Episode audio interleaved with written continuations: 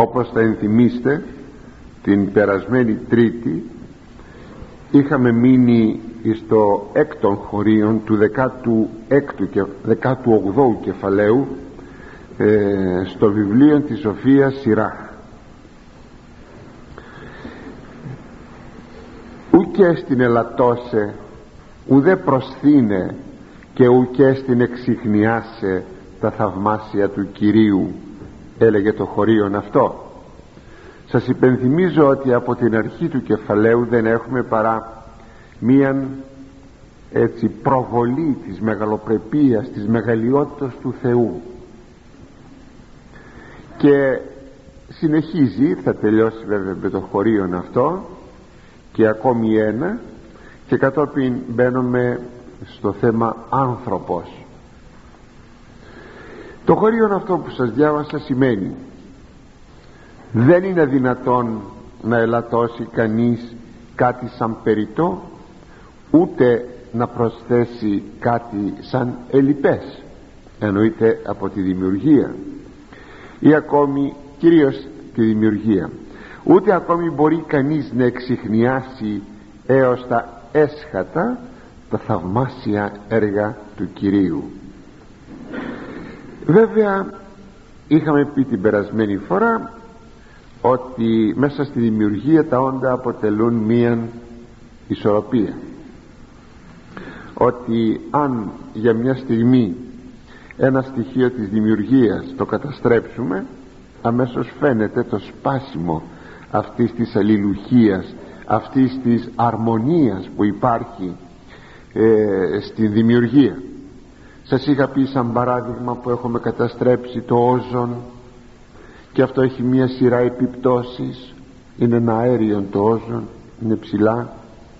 Και αυτό καταστρέφεται από στοιχεία του πολιτισμού δεν μπαίνω περισσότερο. Και φυσικά όλα αυτά δείχνουν ότι σπάζουν αυτόν τον σύνδεσμο των στοιχείων της δημιουργίας και προκαλείται μία καταστροφή. Αυτό που σήμερα λέμε οικολογική καταστροφή. Έτσι ούτε παραπάνω ούτε παρακάτω. Έτσι λέει το χωρίον αυτό. Ούτε μπορείς να πεις θα προσθέσω κάτι γιατί λείπει ούτε θα αφαιρέσω κάτι γιατί είναι παραπανίσιο όλα είναι τοποθετημένα όπως ο Θεός τα τοποθέτησε. Εμείς σαν μαθητευόμενοι μάγοι πρόκειται περί ενός μύθου που έχει γίνει και έργο μουσικό πάμε να διορθώσουμε την δημιουργία. Είμαι θα όμως αρκετά ανόητοι και βλέπουμε φυσικά τα αποτελέσματα. Παρότι αυτή η δημιουργία έγινε καλή, καλή ο Θεός λέγει είδε τη δημιουργία και είπε ότι ήταν πολύ καλή καλή λίαν παρότι αυτή η δημιουργία δεν θα έχει ε, αιωνία μορφή αιώνιον σχήμα αλλά είναι παροδική η μορφή αυτής της δημιουργίας. Παρότι λοιπόν θα είναι παροδική η μορφή της δημιουργίας ο Θεός δείχνει ένα σύμπαν καταπληκτικό. Και στη δύναμη και στην ομορφιά και στην σκοπιμότητα και σας έλεγα την περασμένη φορά ότι ο κόσμος αυτός περνά. Παράγει. Παράγει θα πει περνάει. Παράγει το σχήμα του κόσμου τούτου λέει ο Απόστολος Παύλος στην πρώτη προς Κορινθίους επιστολή του. Και ο Ευαγγελιστής Ιωάννης λέγει και ο κόσμος παράγει και η επιθυμία αυτού διότι εξεδηλώθη η επιθυμία του ανθρώπου μέσα σε αυτόν τον κόσμο κατά νοσηρών και δαιμονικών τρόπων. Αυτό περνάει. Δεν θα μείνει αιωνίως. Και ο Απόστολος Πέτρος συμπληρώνει και λέγει ουρανοί ριζιδών παρελεύσονται ρίζος σας έλεγα την περασμένη φορά με όμικρον γιώτα το ρί θα πει πάταγος θόρυβος ότι θα περάσουν θα παρέλθουν οι ουρανοί το σύμπαν με τα πατάγου στοιχεία δε καυσούμενα λυθίσονται. Ότι τα στοιχεία της δημιουργίας θα λυθούν με πυρ. Και γη. Δηλαδή σήμερα ξέρουμε και μπορούμε να πούμε ότι είναι μία τι είναι είναι η παρουσία της ατομικής ενεργείας μέσα στο σύμπαν. Ε, λέγεται ότι έχει, έχουμε το σύμπαν στη μορφή που το ξέρουμε και είναι κι άλλο ένα άλλο σύμπαν το οποίο είναι το αντίστροφο της μορφής που γνωρίζουμε. Συγκεκριμένα έτσι σας το λέω τώρα συγκεκριμένα να έχουμε το άτομο της ύλη ότι ο πυρήνας είναι σήμερα όπως ξέρουμε το σύμπαν. Ότι είναι θετικός ο πυρήνας και ότι το ηλεκτρόνιο που περιστρέφεται περί τον πυρήνα είναι αρνητικό σε αυτό το άλλο σύμπαν είναι το αντίστροφο. Ο πυρήνας είναι αρνητικός και το ηλεκτρόνιο είναι θετικό. Αν έλθουν σε επαφή δηλαδή η λεγόμενη ύλη και αντιύλη αν έρθουν σε επαφή αυτά τα δύο προκαλούν τρομακτική ε, έκρηξη. Λέγεται λέγεται ότι στη Σιβηρία στον αιώνα μας αρχές του αιώνα του έπεσε ένας μετερόλιθος ο οποίος είχε αντίήλι δηλαδή ήτο η κατασκευή του από αντίήλι λέγεται. Όπως έπεσε μέσα σε ένα δάσος της Σιβηρίας προκάλεσε τρομακτική έκρηξη και ευρυτάτη καταστροφή. Ήρθε σε επαφή η ύλη με την αντιήλη αυτά είναι σύγχρονα πράγματα πάνω κάτω τα ξέρουμε.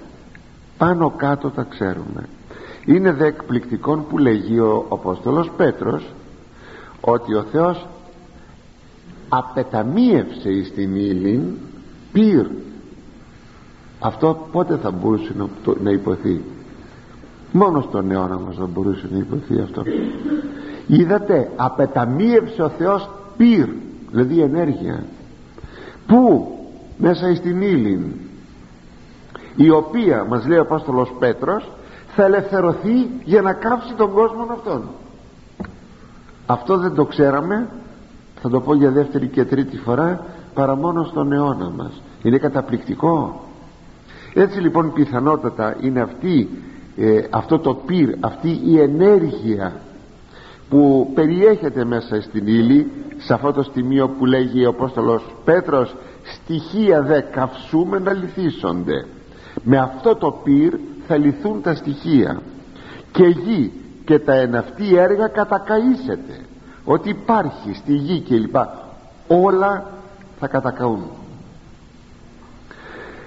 Και συμπληρώνει ο Απόστολος Πέτρος και λέγει καινούς δε ουρανούς και γιν και νυν κατά το επάγγελμα αυτού προσδοκόμεν. Εμείς δικαιοσύνη κατοικεί δηλαδή κατά το επάγγελμα του Χριστού επάγγελμα θα πει υπόσχεσης. Κατά την υπόσχεση του Χριστού περιμένουμε προσδοκόμεν καινούριους ουρανούς και καινούρια γη. Ε, στους οποίους ουρανούς και γη κατοικεί δικαιοσύνη αγιότητα. Δεν υπάρχει πια η παλιά μορφή που μπορούσε ο άνθρωπος να μαρτάνει κατά το γνωστό μας μέχρι τώρα τρόπο. Ώστε βλέπουμε; Α, ξέρετε δε ότι παρόμοια πράγματα λέει και ο Ευαγγελιστής Ιωάννης στην Αποκάλυψη το Ισαΐας το ίδιο ότι όλα αυτά παρότι ο Θεός ε, θα δώσει τέρμα εις το σχήμα του σύμπαντος τέρμα. Όμως ε, το εδημιούργησε πολύ καλό. Και είδε ο Θεός ότι καλά μας λέει το βιβλίο της γενέσεως. Εξάλλου και το σχήμα άρεν και φίλοι πράγματα που σας τα έχω πει πολλές φορές αλλά γι' αυτό αποκαλούμε αυτές τις ομιλίες μας μαθήματα και όχι διαλέξεις ε, και το σχήμα άρεν και θήλη αρσενικό θηλυκό είναι και αυτό προσωρινό. Γιατί ο Θεός έβλεπε ότι θα εισήρχεται ο θάνατος με την παράβαση και όλο το δημιούργημά του θα εχάνετο ο άνθρωπος και το σύμπαν. Για να διασώσει λοιπόν ο Θεός τον άνθρωπο και το σύμπαν προείδε εκ των προτέρων δηλαδή προβαίνει στο να δημιουργηθεί αυτό το σχήμα άρεν και θύλη και αυτό δεν γίνεται μόνο βέβαια μόνο στον άνθρωπο γίνεται και στα ζώα γίνεται και στα φυτά. Επειδή ο κόσμος έγινε γι' αυτό μπαίνει το σχήμα αυτό κατά το ύστερον θέλημα του Θεού. Ενώ το πρώτερον θέλημα του Θεού θα είναι εκείνο που θα επανακάμψει όταν θα τελειώσει το σχήμα αυτό και θα γίνει καινούριος ο κόσμος και που θα είναι η Βασιλεία του Θεού προσέξτε δεν θα χαθεί τίποτα θα σας το πω λίγο και πιο κάτω. Απλώς θα αλλάξει το σχήμα. Θα αλλάξουν όλα αυτά. Τι θα είναι πως θα είναι μόνο ο Θεός το ξέρει αυτό. Ούτε μπορούμε να συλλάβουμε πως θα είναι αυτός ο καινούριος κόσμος όπως μας το λέγει αυτό ο Απόστολος Παύλος. Δεν μπορούμε να το συλλάβουμε. Ούτε καν στη φαντασία μας. Συνεπώς βλέπει κανένας ότι αυτά τα πράγματα θα αλλάξουν τίποτα δεν θα χαθεί μόνο θα αλλάξουν και θα επανέλθει το πρώτερον θέλημα του Θεού εκείνο το οποίο ήθελε ο Θεός για τη δημιουργία του εάν οι πρωτόπλαστοι δεν αμάρταναν. Και έτσι δεν εισήγεται ο θάνατος.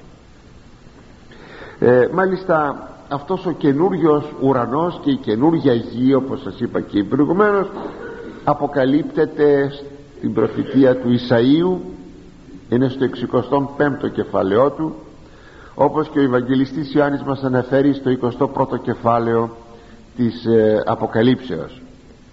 Αλλά δεν θα μείνω βέβαια σε αυτά παρά μόνο θα σας πω μια ερμηνεία που κάνει ο Άγιος Ειρηναίος Επίσκοπος Λιώνος η οποία είναι πάρα πολύ σημαντική.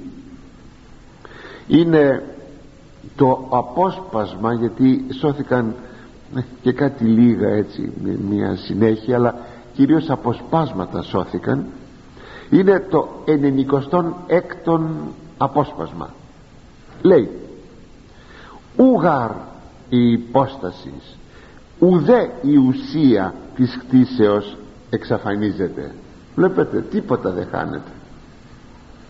Αιτιολογεί αληθής γαρ και βέβαιος ο συστησάμενος αυτή γιατί εκείνος που δημιούργησε ό,τι δημιούργησε είναι αληθής και βέβαιος είναι το αμήν είναι το ναι τίποτα δεν χάνεται και μένει. Αλλάζει μόνο. Αλλάζει μόνο. Εκείνο το που λέει ο, Ισαΐα, ο Θεός τον Ισαΐα α εγώ ποιωμένη εκείνα τα οποία εγώ κάνω μένουν και εκείνο το άλλο στην Αποκάλυψη ειδού και ανάπιο πάντα που δείχνει ότι δεν εξαφανίζει αλλά ανακαινίζει. Αλλά συνεχίζει ο Άγιος Ειρηναίος το σχήμα παράγει του κόσμου τούτου. Αλλά περνάει το σχήμα του κόσμου τούτου όπως το λέει και ο Απόστολος Παύλος. Του τέστην δηλαδή εμείς παράβασης γέγονεν εις αυτούς τους χώρους που σημειώθηκε η παράβαση η αποστασία ότι επαλαιώθη ο άνθρωπος εν αυτής. Γιατί πάλιωσε ο άνθρωπος εις αυτούς. Μην ξεχνάτε δε ότι εκεί στους ουρανούς αμάρτησαν οι δαίμονες και έγιναν δαίμονες. Είστε γη ο άνθρωπος. Τα αλλάζει όλα ο Θεός. Και λέει στη συνέχεια ο Άγιος Ειρηναίος και δια τούτο το σχήμα τούτο πρόσκαιρον εγένετο. Γι' αυτό λέει το σχήμα αυτό ποιο σχήμα; Όπως ερμηνεύει ένας σύγχρονος ο Μπρατσιώτης σύγχρονος καθηγητής ερμηνευτής μάλιστα έχει ερμηνεύσει την Αποκάλυψη ε, καθηγητής Παλαιάς Διαθήκης λέγει ότι η μορφή αυτή η σφαιροειδής που υπάρχει στο σύμπαν όλα είναι σφαίρες και στροβιλίζουν. Αυτή η μορφή θα αλλάξει. Δεν θα υπάρχουν σφαιροειδή σώματα για να στροβιλίζουν όπως ξέρουμε το σύμπαν. Και δια τούτο το, ε, το σχήμα τούτο πρόσχερον εγένετο λέει ο Άγιος Ειρηναίος προειδότος τα πάντα του Θεού επειδή ο Θεός προεγνώριζε τι θα εγίνετο. Είναι εκπληκτικό αυτό το πράγμα. Είναι θαυμάσιο μια ερμηνεία πάρα πολύ εξαιρετική. Αν ερωτήσετε ένα ερώτημα το οποίο είναι πολύ κοινό τουλάχιστον δια τους πιστούς. Αφού ο Θεός εγνώριζε ότι οι άνθρωποι θα γίνονται πολλοί είμαστε κάπου 6,5 δισεκατομμύρια αυτή τη στιγμή λέμε. Δεν είναι αληθές. Όχι. Απλώς η πλονεξία μας είναι ότι υπάρχει στενότη ζωτικού χώρου και έτσι λοιπόν πρέπει να φάω εσένα για να ζήσω εγώ εξού και οι πόλεμοι και οι ακαταστασίες. Γιατί ο Θεός δεν θα μπορούσε να κάνει πολύ πολύ πολύ μεγαλύτερη τη γη; Αυτή ήδη η πλανήτη μας η παραπέρα από μας μετά τον Άρη αν το θέλετε είναι ο Άρης είναι ίδιο λίγο μικρότερος από τη γη η Αφροδίτη κάπου ήδη ίσο μέγεθος με τη γη. Αυτοί οι πλανήτες οι πιο πέρα είναι πολύ μεγάλοι πλανήτες γιατί να μην κάνει λοιπόν τη γη ε, πολύ μεγάλη; Να έχουμε βρυχωρία να κινούμεθα. Στην απορία αυτή θα απαντούσαμε. Γιατί απλούστατα δεν θα ήταν αιωνία η στροβίλησης του πλανήτου μας και μόνιμη η κατοικία του ανθρώπου πάνω στη γη. Και έτσι το σχήμα της γης έγινε που κατοικεί ο άνθρωπος. Τόσο όσο ο Θεός ήθελε να γίνει για δύο πράγματα. Δια το μη μόνιμον της κατοικίας αυτής της γηίνης δια το μη μόνιμον. Και δεύτερον δια να εξαρτά ο άνθρωπος τον εαυτό του από την πρόνοια του Θεού. Θέλετε και ένα τρίτο και να υπάρχει και μια κοινωνία μεταξύ των ανθρώπων και όχι πόλεμοι τρώμε μπανάνες εμείς εδώ στην Ελλάδα. Έρχονται από την Κούβα έρχονται από την Αφρική. Γιατί θα μου πείτε εμπόριο ναι μια ανταλλαγή υλικών. Τι σημαίνει αυτό; Σημαίνει μια κοινωνία αγαθών. Αυτή η κοινωνία των αγαθών να μην έχει κίνητρο το εμπόριο αλλά την αγάπη. Βλέπετε ότι δυστυχώς αυτά δεν πραγματοποιήθηκαν ο άνθρωπος απεστάτησε και έτσι όλα αυτά πέφτουν στο κενό. Με άλλα λόγια θα επέμβει ο Θεός κάποια στιγμή θα τελειώσει η ιστορία της γης θα τελειώσει η ιστορία του σύμπαντος και θα κάνει καινούριους ουρανούς καινούρια γη εν εις εις τους οποίους ουρανούς και γη δικαιοσύνη κατοικεί. Δικαιοσύνη θα πει αγιώτης.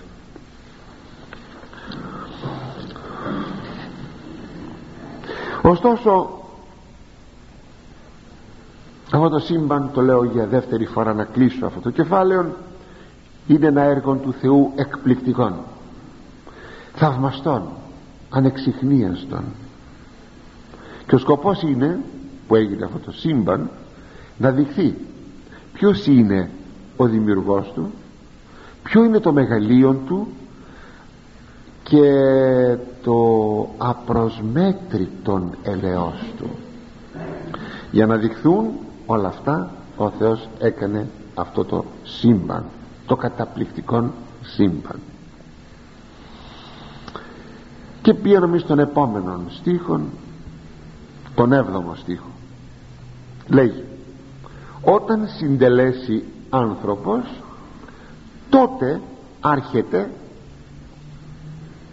και όταν πάυσετε τότε απορριθήσετε με ένα ρί, με ένα ρο θα το επαναλάβω όταν συντελέσει άνθρωπος τότε άρχεται και όταν πάυσετε τότε απορριθήσετε δηλαδή όταν ο άνθρωπος νομίσει ότι έφτασε στο τέρμα των αναζητήσεων του τότε αντιλαμβάνεται ότι βρίσκεται στην αρχή. Και όταν σταματήσει να ερευνά τα μεγαλεία του Θεού τότε βρίσκεται σε αδιέξοδο και αμηχανία. Για να δούμε. Αυτό είναι μια μεγάλη αλήθεια όπως αναλύοντας θα το αντιληφθούμε. Όσο ερευνάς και νομίζεις ότι κατέκτησες την γνώση τόσο βλέπεις ότι είσαι στην αρχή της γνώσεως ή της αληθείας. Διότι η γνώση προϋποθέτει την αλήθεια. Δηλαδή τι λέμε γνώση; Γνώση της αληθείας. Σε οποιοδήποτε χώρο. Στον επιστημονικό χώρο. Όταν λέμε γνώση εννοούμε αλήθεια. Όχι ψεύδος. Και αυτή η προσπάθεια του ανθρώπου να είναι ο αείποτες καπανεύς προς ανέβρεση της αληθείας. Αυτή η γεωγραφική θέση όπως τη διαβάσαμε είναι ταυτόσιμη με εκείνη που είπε ο Σοκράτης εν είδα ότι ουδέν είδα. Ένα γνωρίζω ότι τίποτα δεν γνωρίζω πότε το είπε αυτό; Όταν εγνώρισε πολλά.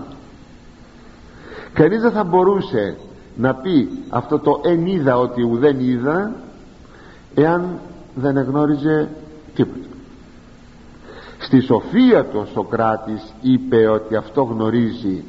Τι γνωρίζει την άγνοιά του. Αυτό γνωρίζει. Και όμως είχε προχωρήσει πολύ στην έρευνά του φιλόσοφος ήταν και έφτασε να πει αυτό. Δηλαδή όσο διευρύνει κανείς την περιφέρεια του κύκλου της γνώσεως τόσο αντιλαμβάνεται ότι ευρίσκεται σε μεγαλύτερο μέτωπο αγνίας. Δεν θα ξεχάσω όταν αυτό που σας λέω τώρα με έκφραση ο καθηγητής μας φιλόλογος στο γυμνάσιο μας είχε κάνει στον πίνακα ένα κύκλο και λέγει αυτή η περιφέρεια αυτού του συγκεκριμένου κύκλου εγγύζει το άγνωστον. Αυτός ο κύκλος περιέχει τη γνώση. Όσο μεγαλώνει ο κύκλος δηλαδή μεγαλώνει η γνώση τόσο περισσότερο η περιφέρεια του κύκλου εγγύζει το άγνωστον. Αυτό δηλαδή που μας λέει τώρα Θεοπνεύστος η Αγία Γραφή. Όταν συντελέσει άνθρωπος εκεί που, τε, που νομίζω ότι τελείωσε βρήκε τότε άρχεται τότε αρχίζει. Τότε βλέπει ότι δεν ξέρει τίποτα. Και αυτό αναφέρεται στη φυσική γνώση η οποία είναι ομολογουμένως ατελεύτητη. Η φυσική γνώση η γνώση του φυσικού σύμπαντος. Πόσο μάλλον η ουρανία γνώσης πρέπει να είναι ατελεύτητη. Αυτό ισχύει αφού είπαμε για την ουρανία γνώση αυτό ισχύει και για την αρετή. Όσο περισσότερα κατάκτηση έχει κανείς στο χώρο της αρετής της αγιότητος τόσο περισσότερο βλέπει την αμαρτωλότητά του. Ποιοι είναι εκείνοι οι οποίοι ομολογούν την αμαρτωλότητά τους; Εκείνοι που έχουν αποκτήσει πολύ αγιότητα. Όταν δηλαδή φτάσουν συντελέσουν να ξαναχρησιμοποιήσω τη λέξη αυτή του χωρίου που αναλύομαι τότε βλέπουν ότι είναι στην αρχή. Έτσι ο Απόστολος Παύλος μπορούσε στο ξεκίνημά τους ως Απόστολος να λέγει ότι είναι ο ίσως με τους Αποστόλους. Μετά ότι είναι ο έσχατος των Αποστόλων. Μετά ότι είναι ο έσχατος των ανθρώπων. Και τέλος είναι ο έσχατος των αμαρτωλών. Όσο πρόκοβε ο Παύλος στην αρετή στην αγιότητα τόσο κατέβαινε κατέβαινε γιατί γιατί έβλεπε τον εαυτόν του. Γι' αυτό αυτοί που δεν έχουν γνώση νομίζουν πως τα ξέρουν όλα. Τα ξέρουν όλα. Τίποτα δεν τους ξεφεύγει. Πιστέψτε με υπάρχει πάρα πολύ φτώχεια να νομίζουμε πως τα ξέρουμε όλα. Το ίδιο συμβαίνει και στον χώρο της αρετής. Νομίζουν μερικοί ε, έχουν κάποια στοιχειώδη εντιμότητα. Και νομίζουν ότι είναι φτασμένοι και αναμάρτητοι. Και σου λέγουν σου λέγουν δεν έχω κάνει τίποτε κακό στη ζωή μου. Είμαι καλός άνθρωπος. Είμαι αγαθός άνθρωπος και όταν κάποτε οι άνθρωποι αυτοί βρεθούν στο χώρο της εξομολογήσεως και επιμένεις ότι δεν είναι δυνατόν άνθρωπος είσαι λέει βεβαιώνει η Γραφή ότι και μία ημέρα να είναι η ζωή του ανθρώπου θα αμαρτήσει και σου απαντάει δεν έκλαψα δεν μίχευσα δεν σκότωσα. Εκεί εξαντλείται η αγιότητα. Εκεί εξαντλείται πνευματική ανάπτυξη είδατε αντιθέτως όπως δεν επανέλθω στο προηγούμενο όσο πιο πολύ βλέπεις έχεις αγιότητα τόσο πιο πολύ βλέπεις τον εαυτό σου αμαρτωλών. Σε βαθμό που να μην έχεις το κουράγιο να σηκώσεις το κεφάλι σου ψηλά.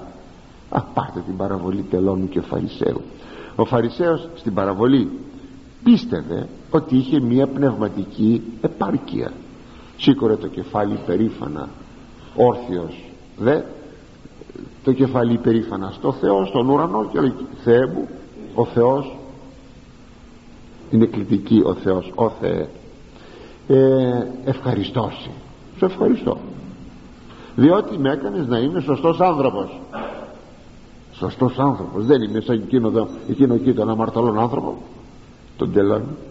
Ο αμαρτωλός όμως ο τελώνης απέκτησε συνέστηση. Και τότε δεν ήθελε καν να σηκώσει το κεφάλι του στον ουρανό βλέπετε είναι ουδέα πράγματα.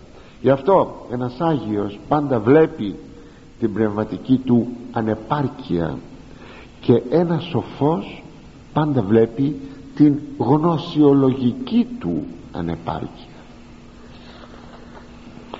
Είναι ξέρετε πρώτος ο Σοκράτης που είπε τη σοφία φιλοσοφία. Το ξέρετε αυτό; Ελέγοντας σοφή πρώτος Σοκράτος και ο Σοκράτης είπε τον έλεγαν σοφό εγώ έλεγε σοφός. Όχι.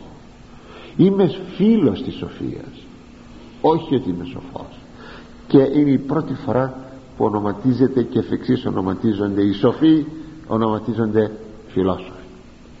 Πεθαίνοντας μάλιστα ο, ο θεωμένος Αβάς Σισόης παράδειγμα που πολλά σας το έχω πει έλεγε ο θεωμένος έλεγε αφήσατε με λίγο να βάλω αρχή μετανοίας αρχή μετανοίας. Ο θεωμένος πια αβάς σισόης ο δε Άγιος Ιγνάτιος ο Θεοφόρος πηγαίνοντας να μαρτυρήσει στη Ρώμη από την Αντιόχεια τη Μεγάλη της Συρίας και ήταν κατάφορτος από πνευματικότητα το βλέπει κανείς στις επιστολές του προπαντός στην προς Ρωμαίους επιστολή του που παρακαλεί τους Ρωμαίους χριστιανούς να μην εμποδίσουν το μαρτυριό του και ότι θα τον εζήμιαναν φοβερά εάν ματέωναν το δικό του το μαρτύριο. Γράφει στην επιστολή αυτή μην άρχομαι μαθητής είμαι. Τώρα αρχίζω να είμαι μαθητής τι είπε μην άρχομαι τώρα αρχίζω όπως το λέει το χωρίον εδώ από τη στιγμή λέει που θα τελειώσεις τότε βλέπεις ότι αρχίζεις και η συνέχεια του χωρίου και λέγει και όταν πάυσετε τότε απορριθήσετε και όταν πάυσει να ερευνά να προχωρεί τότε λέγει απορριθήσετε για να δούμε τι θα πει αυτό όταν ερευνάει ο άνθρωπος και πάυσει να ερευνά τα μυστικά της δημιουργίας ή τα βάθη της αγάπης του Θεού ε, κουράστηκε βαρέθηκε.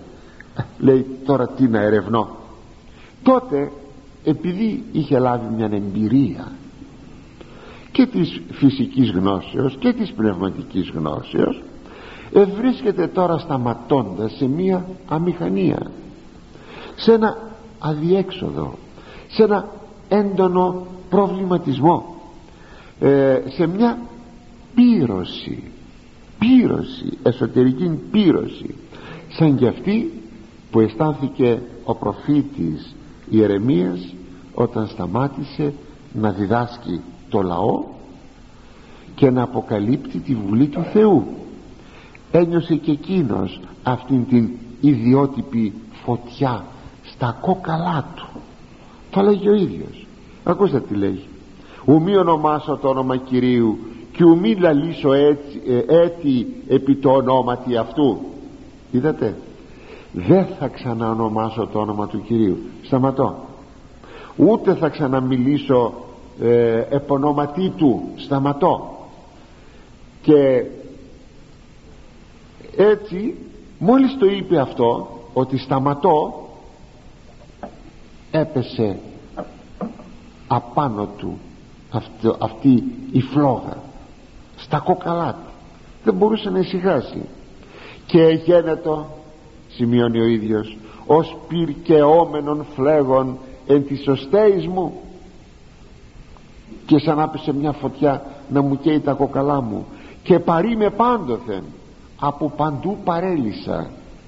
Και ουδή να με φέρει και δεν μπορώ να υποφέρω αυτή τη φλόγα. Αυτά είναι γραμμένα στο 20ο κεφάλαιο ε, της προφητείας του Ιερεμίου. Το ίδιο συμβαίνει και στον άνθρωπο που σταματά την πνευματική του ζωή. Πρώτα πρώτα τη γνώση. Είναι ερευνητής και σταματάει. Δεν μπορεί να ησυχάσει. Δεν μπορεί να ησυχάσει. Και αν είναι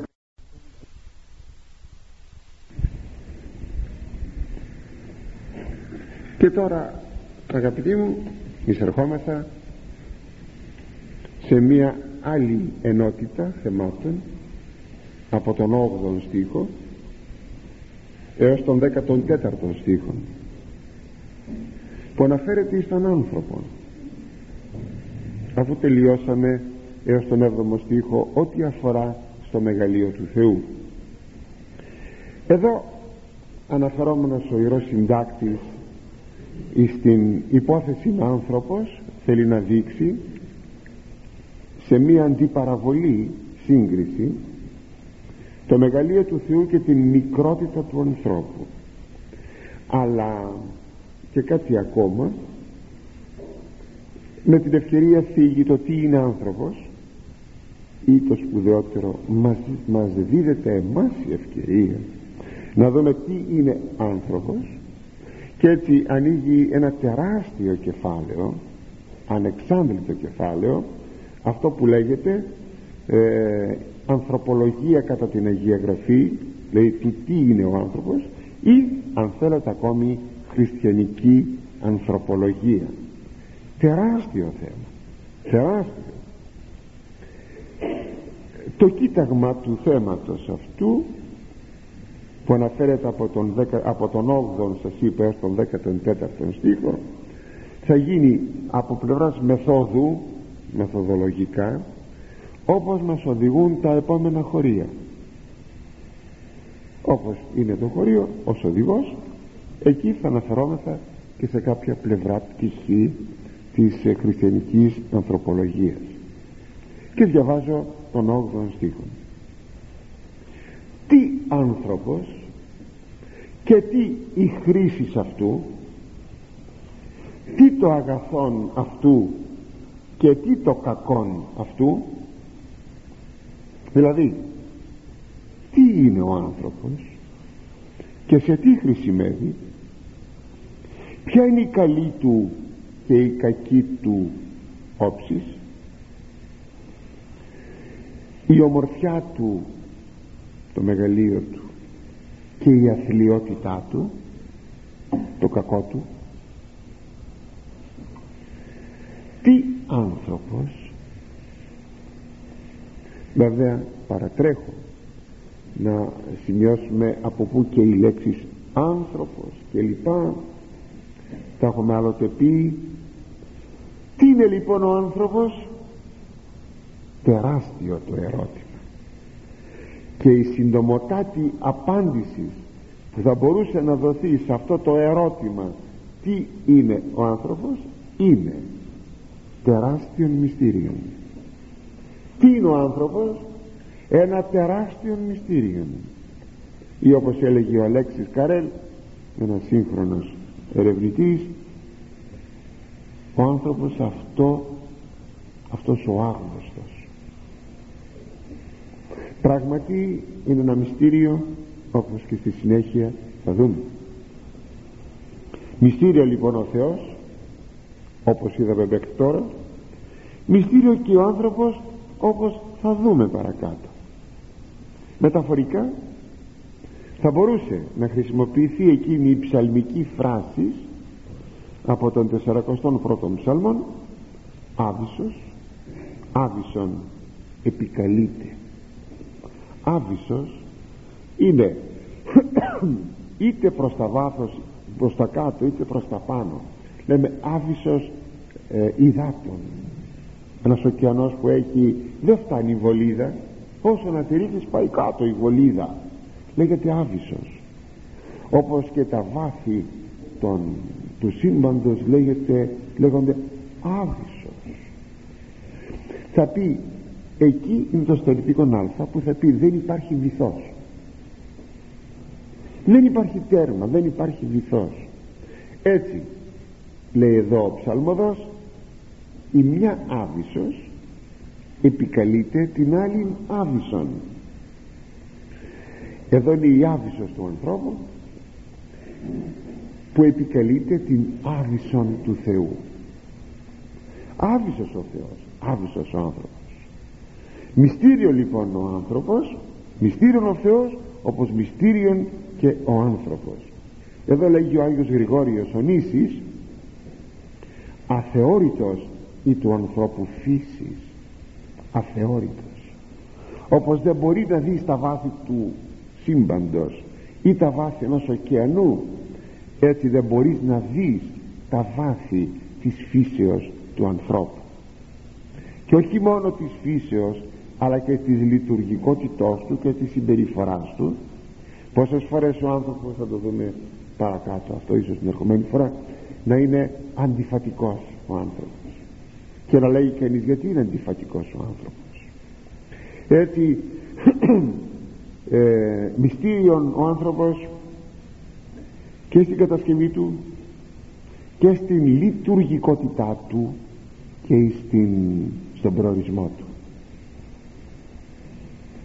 ακόμη το μυστήριο του βρίσκεται στην προαίρεσή του που γίνεται ο παράγων της ευτυχίας του ή της δυστυχίας του. Μπορεί να είναι δύο παιδιά δίδυμα από τον ίδιο πατέρα και τη μάνα και να γεννηθούν συγχρόνως αφού εκειοφορήθηκαν στην ίδια κοιλιά στην ίδια μήτρα. Πήραν ό,τι πήραν από τη μάνα τους ό,τι πήραν από κοινού. Και βλέπετε το ένα παιδί να είναι έτσι και το άλλο παιδί να είναι έτσι. Τι είναι αυτό που λέγεται προαίρεσης; Μυστήρια. Γιατί ο ένας σκέπτεται έτσι και ο άλλος σκέπτεται αλλιώς; Μυστήριο και το μυστήριο άνθρωπος μόνον προσεγγίζεται χωρίς βεβαίως να εξαντλείται γι' αυτό ακριβώς λέγεται και άβυσος και καταρχάς έγινε ο άνθρωπος το κορυφαίο αντικείμενο της σκέψεως και της Βουλής του Θεού τη λέξη σκέψεως τη βάζοντας εισαγωγικών. Ο Θεός δεν σκέπτεται είναι μια διαδικασία ανθρώπινη. Αλλά πως να το πούμε; Η κατασκευή του ανθρώπου έγινε αντικείμενο σκέψεως και βουλής του Αγίου Τριαδικού Θεού. Ποιήσομεν άνθρωπον. Ποιήσομεν. Να κάνουμε. Βουλή των τριών προσώπων της Αγίας Τριάδας ποιήσομεν άνθρωπο κατ' εικόνα η μετέρα και καθομοίωση. Και αυτό το πλάσμα που θα γίνεται και που λέγεται άνθρωπος θα έδιδε νόημα σε όλη την κτιστή ορατή δημιουργία η οποία θα ήταν η κτιστή δημιουργία η ορατή. Ίσως περιττή αν έλειπε ο άνθρωπος και χάρη του οποίου έγινε ο άνθρωπος. Χάρη της οποίας δημιουργίας έγινε ο άνθρωπος. Χάρη του οποίου ανθρώπου έγινε η δημιουργία.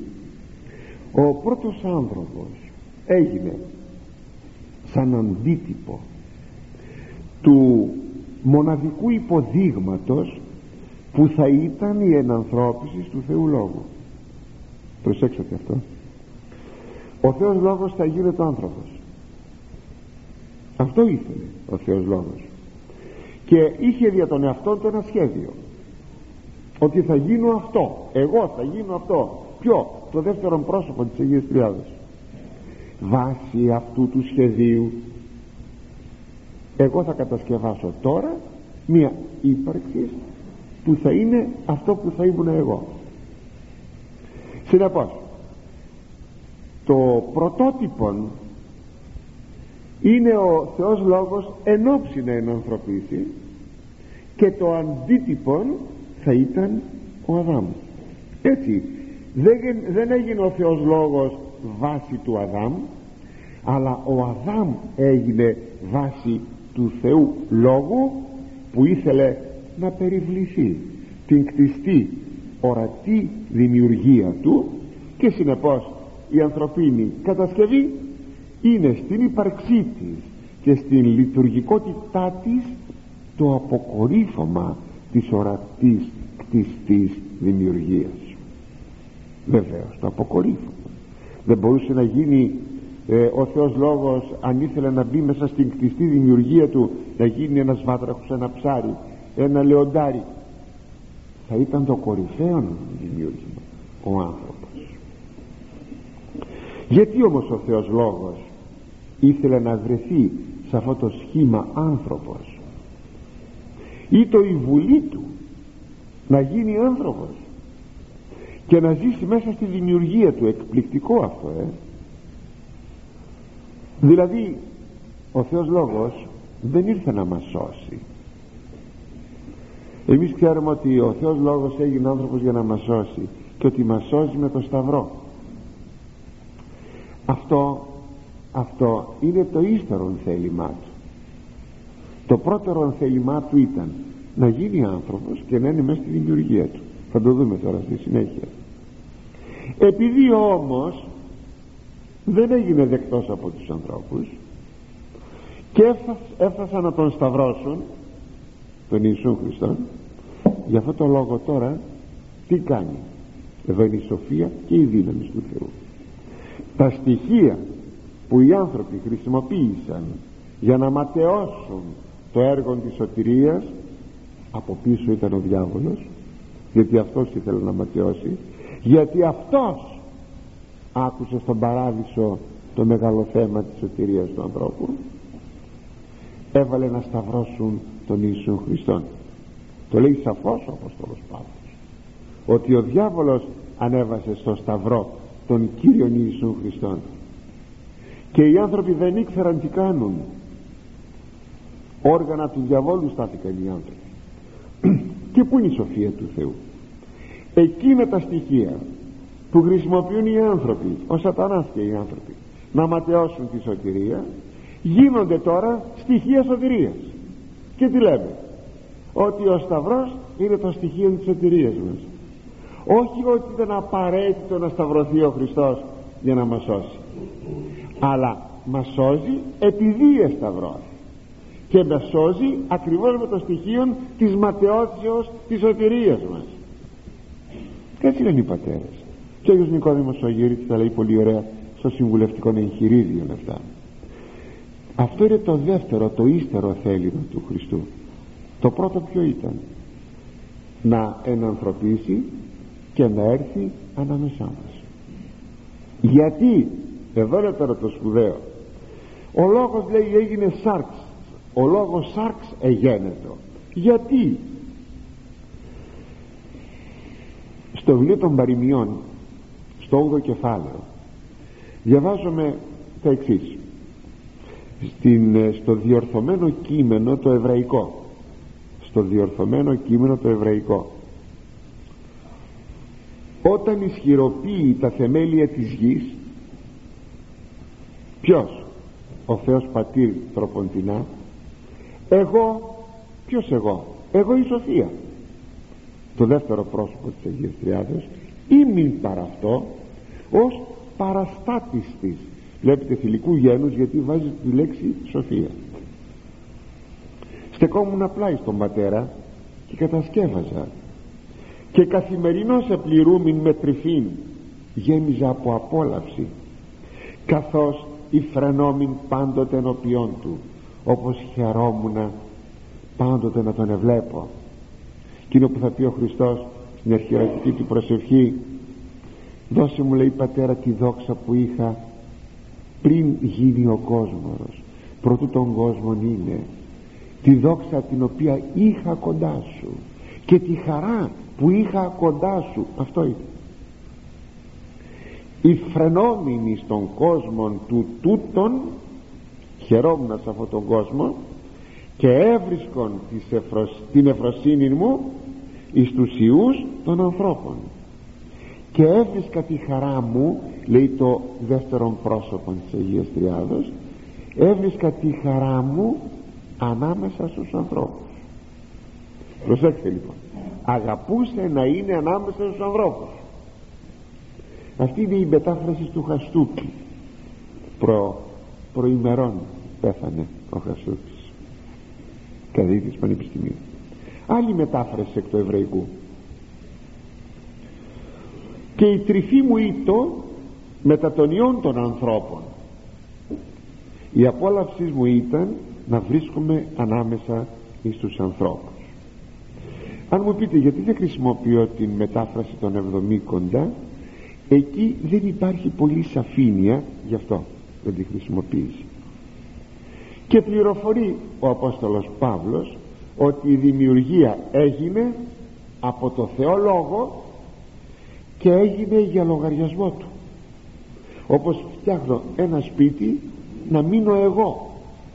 Δεν το κάνω για το γείτονα το σπίτι το κάνω για τον εαυτό μου. Και ο Θεός Λόγος κάνει τον κόσμο για να έρθει να μείνει περίεργο εις αυτόν τον κόσμο και όπως λέγουν ωραιότατα οι θεολόγοι και αυτοί που έχουν φτιάξει τα θαυμάσια εκείνα τροπάρια οι μνογράφοι ότι ο Υιός έμενε ακούστε άϊκος χωρίς σπίτι και γύρευε σπίτι. Το πρώτο σπίτι που βρήκε ξέρετε ποιο ήταν κατάλληλο. Τα σπλάχνα της Θεοτόκου. Και αυτό μας το λέει το βιβλίο των παροιμιών ότι η Σοφία λέει ετοίμασε το, τον οίκον αυτή στο σπίτι της για να κατοικήσει. Και λοιπά και λοιπά. Που το λέμε αυτό, αυτή την περικοπή τη λέμε σε μεθεμητορικές εορτές στον Εσπερινό. Και τα πάντα μας λέει ο Απόστολος Παύλος Κολασαΐς 1.16 τα πάντα δι' αυτό και εις αυτόν έκτιστε. Όλα έγιναν από τον Υιόν για λογαριασμό του. Ώστε λοιπόν έκανε τον κόσμο αυτόν για δικό του λογαριασμό με κορυφαίο κτίσμα τον άνθρωπο. Κορυφαίο κτίσμα. Αφού και το σχήμα του ανθρώπου έλαβε έκανε λοιπόν τον άνθρωπο και πήρε αυτό το σχήμα. Ή όπως σας είπα στην αρχή ότι η δύναμη του σχήματος που ήθελε ο λόγος έκανε τον Αδάμ. Το βασικό γνώρισμα στον άνθρωπο που τον κάνει να διαφέρει από τα ζώα στη συνέχεια τι είναι; Είναι η εικόνα του Θεού σε αυτόν στη δημιουργία του ανθρώπου. Γι' αυτό προβαίνει ο Θεός να κάνει τον άνθρωπο κατ' εικόνα δική του. Σημειώνει η γραφή. Και επίησε ο Θεός τον άνθρωπον κατ' εικόνα Θεού επίησε αυτόν Γένεσης 1,27 τον έκανε κατά την εικόνα τη δική του. Ακριβέστερα ο άνθρωπος δεν είναι η εικόνα του Θεού ακριβέστερα αλλά είναι η εικόνα του Χριστού. Διότι αφού τον έκανε με πρότυπον αρχέτυπον ο Θεός λόγος τον άνθρωπο με βάση αυτό που εκείνος ήθελε να γίνει άρα λοιπόν είναι η εικόνα του Χριστού. Ακούστε πως το λέγει αυτό ερμηνεύοντας ο Άγιος Ειρηναίος πάλι. Εν της πρόσθεν χρόνης ελέγε το μεν κατ' εικόνα Θεού γεγονένε των άνθρωπων ου και δείχνει το δε. Στους χρόνους τους προ Χριστού λέγει ελέγεται και εγγράφεται ότι ο άνθρωπος έγινε κατ' εικόνα Θεού. Έτσι γαραόρατος είναι ο λόγος διότι ακόμα ο λόγος ήταν αόρατος. Δεν είχε πάρει την ανθρωπίνη μορφή. Ου του οποίου κατ' εικόνα ο άνθρωπος εγεγόνει ώστε λοιπόν έγινε κατ' εικόνα του λόγου ο άνθρωπος. Οπότε δε σάρξ εγένετο ο λόγος του Θεού τα αμφότερα επεκύρωσε. Αφού το όμως έγινε σάρκα ο λόγος του Θεού επεκύρωσε τα αμφότερα πια. Και το κατ' εικόνα και το καθομοίωση και γάρ και την εικόνα έδειξε αληθώς. Αυτός τούτο γενόμενος όπερ ειν η εικόνα αυτού. Δηλαδή η ανθρωπίνη φύση του Χριστού είναι το πρωτότυπο το αρχέτυπο της κατασκευής του ανθρώπου που αποτελεί και εικόνα του πρωτοτύπου δηλαδή του Χριστού. Το πρωτότυπο είναι ο Χριστός ο Αδάμ το αντίτυπο και συνεχίζει. Και την ομοίωση βεβαίως κατέστησε όχι μόνο το κατοικώνα που είπε πίσω μεν κατοικώνα και καθομοίωση ξέρετε εδώ τι πλούτος υπάρχει. Ξέρετε τι θησαυρός υπάρχει. Ξέρετε τι αφήνω και δεν σας το λέγω. Ξέρετε. Αλλά θα χρειαζόμαστε να μένουμε σε αυτά μόνο και να εκτραπούμε από το Κύριο μας. Θέμα γιατί απλώς ε, δίνουμε μια κάποια θα λέγαμε μια γνώση αποκτούμε από τα χωρία που μας λέει εδώ το βιβλίο της Σοφίας Σιράκ.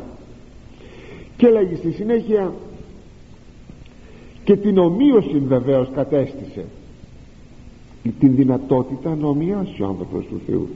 Φυσικά όχι όπως το κατοικώνα το οποίο θέλουμε δεν θέλουμε το έχουμε αλλά το καθομοίωση σύμφωνα με την προαίρεσή μας. Γιατί τότε η αγιότητα δεν θα είχε αξία. Συνεξομοιώσας τον άνθρωπο το αόρατο πατρί αφού λέει ε, εξομοίωσε τον άνθρωπο με τον αόρατον πατέρα. Πως μας το είπε ο ίδιος.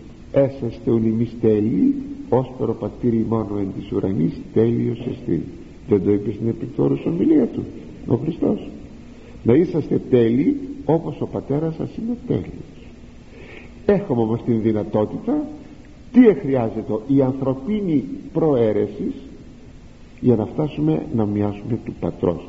Σας είπα το κατοικό να το έχουμε θέλουμε δεν θέλουμε. Και θέλετε και στην κόλαση όταν θα πάμε θα κουβαλάμε μαζί μας το κατοικώνα Θεού. Αλλά το καθομοίωση είναι εκείνο που καθορίζει τελικά αν θα βρεθούμε στην κόλαση ή, ή στην Βασιλεία του Θεού. Και όπως λέγει ο Άγιος Επιφάνιος Κύπρου που έχουμε αύριο τη μνήμη του μου φαίνεται ε, ότι αυτό το κατοικόν αλήθεια που βρίσκεται βρίσκεται στην ψυχή βρίσκεται στο σώμα. Πού βρίσκεται; Βρίσκεται σε ολόκληρο τον άνθρωπο. Και στην ψυχή και στο σώμα. Ίσως αυτό να το ακούτε πρώτη φορά γιατί νομίζουμε ότι το κατοικόν αναφέρεται αναφέρεται μόνο στην ψυχή. Όταν ο λόγος έγινε σάρξ πήρε αυτήν, αυτό το σχήμα. Συνεπώς όταν εγώ γίνομαι έστω και μεθύστερα ε, συγγνώμη προθύστερα έστω και προθύστερα αν έγινα πήρα αυτό που έγινε ο Χριστός. Άρα λοιπόν που είναι το κατοικώνα το κατοικώνα είναι και στην ψυχή είναι και στο σώμα είναι και στα δυο.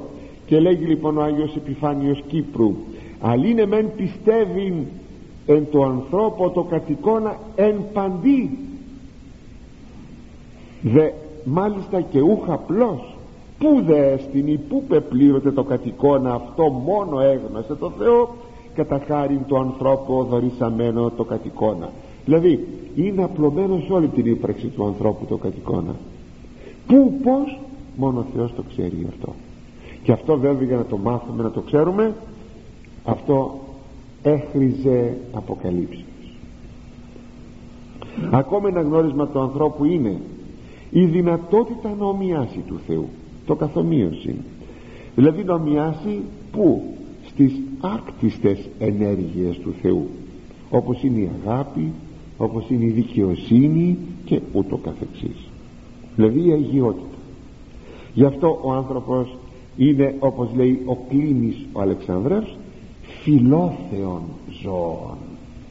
Δηλαδή μια ύπαρξη ζώων θα πει κάτι που ζει. Όχι ζώο με την έννοια που λέμε τετράποδο αλλά με την έννοια που ζει. Είναι μια ύπαρξη που ζει και αγαπάει το Θεό φιλόθεων ζώων. Ή το λέει στον παιδαγωγό του αυτός ένα σύγγραμμά του. Και συνεπώς όπως λέει ο Άγιος Ιάρης ο Δαμασκηνός ζώων θεούμενων δηλαδή η ύπαρξης που ζει και μπορεί να θεωθεί. Και το θεούμενο να θεωθεί είναι το καθομοίωση. Δηλαδή είναι μια συγγνώμη, ύπαρξης θεολογική. Ο άνθρωπος είναι μια ύπαρξης θεολογική. Ακόμη ο άνθρωπος είναι ελεύθερος και αυτεξούσιος. Λέγει πάλι εδώ ο Θεόφιλος Αντιοχίας στην Δευτέρα του επιστολή προς Αυτόλικον. Ελεύθερον και αυτεξούσιον επίησαν ο Θεός των άνθρωπων ελεύθερον και αυτεξούσιον. Κύριο του εαυτού του να αποφασίζει για οτιδήποτε ένα ακόμη γνώρισμα του ανθρώπου τα λέγω γρήγορα. Ε, πάντοτε βέβαια που εκφράζει γιατί όλα αυτά εκφράζουν το κατοικώνα όλα αυτά εκφράζουν το κατοικώνα αν πούμε τι είναι το κατοικώνα αυτά όλα που λέμε τώρα. Αυτά εκφράζουν το κατοικώνα είναι ότι ο άνθρωπος κατασκευάστηκε δια να άρχη όλης της κτήσεως το λεγόμενο κυριαρχικών να είναι κύριος κυρίαρχος ολοκλήρου της δημιουργίας ο βασιλιάς της δημιουργίας. Και ταυτόχρονα το νόημα της δημιουργίας είναι ο άνθρωπος. Ακόμη ο άνθρωπος έχει θείων προορισμών. Εκλήθη να γίνει παιδί του Θεού και κληρονόμος όλων των μακαριοτήτων του Θεού. Μπροστά σε όλα αυτά τα θεία και καταπληκτικά γνωρίσματα του ανθρώπου καλείται ο άνθρωπος να ανταποκριθεί στον δημιουργό του Θεού γι' αυτό λέγει ο Άγιος Γρηγόριος ο θεολόγος αποδόμεν τι εικόνη το κατοικώνα. Να αποδώσουμε εις την εικόνα και είναι εικόνα; Ο Χριστός. Αυτό που είπαμε προηγουμένως. Ο Χριστός είναι η εικόνα μας το πρωτότυπό μας. Ο οποίος Χριστός με την ανθρωπίνη του φύση είναι εικόν του αοράτου Θεού. Ο άνθρωπος λοιπόν είναι εικόνα εικόνος εικόνα εικόνος. Ας αποδώσουμε λοιπόν λέγει τι εικόνη δηλαδή στον Χριστόν του οποίου την εικόνα φέρομαι το κατ' δηλαδή τον εαυτό μας που είναι κατάφορτος με τόσες θείες προδιαγραφές. Εκεί να αποδώσουμε. Είναι πολύ σπουδαίο. Έτσι ο άνθρωπος καλείται να γίνει. Τέλειος εν Χριστώ όπως λέγει ο Απόστολος Παύλος. Όλοι μας οι άνθρωποι πεπληρωμένοι εν αυτό. Εις τον Χριστόν πεπληρωμένοι γεμάτοι. Εις άνδρα τέλειων εις μέτρων ηλικίας. Ηλικία θα πει ανάστημα εις μέτρων ηλικίας του πληρώματος του Χριστού αποκτώντας νουν Χριστού. Όλα το Αποστολού Παύλου είναι φράσεις και καρδίαν Χριστού. Καλούμεθα όλα αυτά να επιτύχουμε. Πως λέει ο Απόστολος Πέτρος να βαδίσουμε λέει στα χνάρια του Χριστού. Μιμητέ μου γίνεστε λέει ο Παύλος καθώς καγώ Χριστού αυτό το εν Χριστώ ζήν οι πατέρες το ονόμασαν Θεός. Θεούμε Θεόνομε Θεός. Τι άλλο αλήθεια να προσθέσει κανείς σε όλα αυτά για να δείξει τι είναι ο άνθρωπος; Θέλετε ακόμη ο άνθρωπος είναι ναός του Αγίου Πνεύματος όπως λέει ο Άγιος Ιγνάτιος ο Θεοφόρος ναοφόρος. Θέλετε ακόμη ο άνθρωπος είναι μέλος του σώματος του Χριστού. Κοινωνούμε το σώμα του Χριστού και γινόμεθα μέλη του σώματός του. Και όπως πάλι ο ίδιος λέει ο Άγιος Ιγνάτιος ο άνθρωπος είναι Χριστοφόρος. Ο άνθρωπος τόσο πλούσιος τόσο ευεργετημένος από το Θεό. Κατάφορτος με θεία προνόμια και θείων προορισμών τι είναι ο άνθρωπος; Να αυτό είναι. Αυτό που είπαμε. Και πόσα άλλα δεν είπαμε. Και όμως δυνάμει του αυτεξουσίου του και της ελευθερίας του ζήτησε ο άνθρωπος να στρέψει τα νότα στο Θεό και δημιουργό του. Δυνάμει της αυτοξουσιότητός του. Αληθινός παραλογισμός αγαπητοί. Αληθινή αυτοκτονία αληθινή αυτοκτονία. Έτσι ο άνθρωπος είναι η ενδοξωτέρα και ταυτόχρονα η αθλιεστέρα ύπαρξης. Αντιφατικός ο άνθρωπος. Ευτυχής και ταυτόχρονα δυστυχής. Ελεύθερος και ταυτόχρονα τραγικός. Ο τραγικός πάντα είναι σε αδιέξοδα άρα δεν είναι ελεύθερος. Γι' αυτό με απορία ερωτά ο Ιώβ. Τι έστειλε άνθρωπος ότι εμεγάλυνας σε αυτόν; Τι είναι ο άνθρωπος που τον τόσο πολύ τον μεγαλύνεις και τον υψώνεις; Ή ότι προσέχεις τον νουν εις αυτόν; Ή έχεις ρίξει τον νου σου τα μάτια σου επάνω εις αυτόν; Τι είναι αυτός ο άνθρωπος; Επιτέλους όταν μάλιστα βλέπει τον εαυτόν του λεπρών εγκαταλελειμμένων επάνω σε ένα σωρό από κοπριά και εκεί να κάθεται και να ξύνει με ένα κεραμίδι τις πληγές του. Με μελαγχολία γράφει ε, η λεγόμενη επιστολή του Βαρνάβα το εξής. Άνθρωπος γάρ γίεστη πάσχουσα τι είναι ο άνθρωπος για πάσχουσα γη. Χώμα που πάσχει από προσώπου γάρ της γης η πλάση του Αδάμε γένετο. Γιατί έγινε από προσώπου της γης δηλαδή μπροστά από τη γη έγινε η πλάση. Πήρε λέει ο Θεός χούν από της γης και έκανε τον άνθρωπο.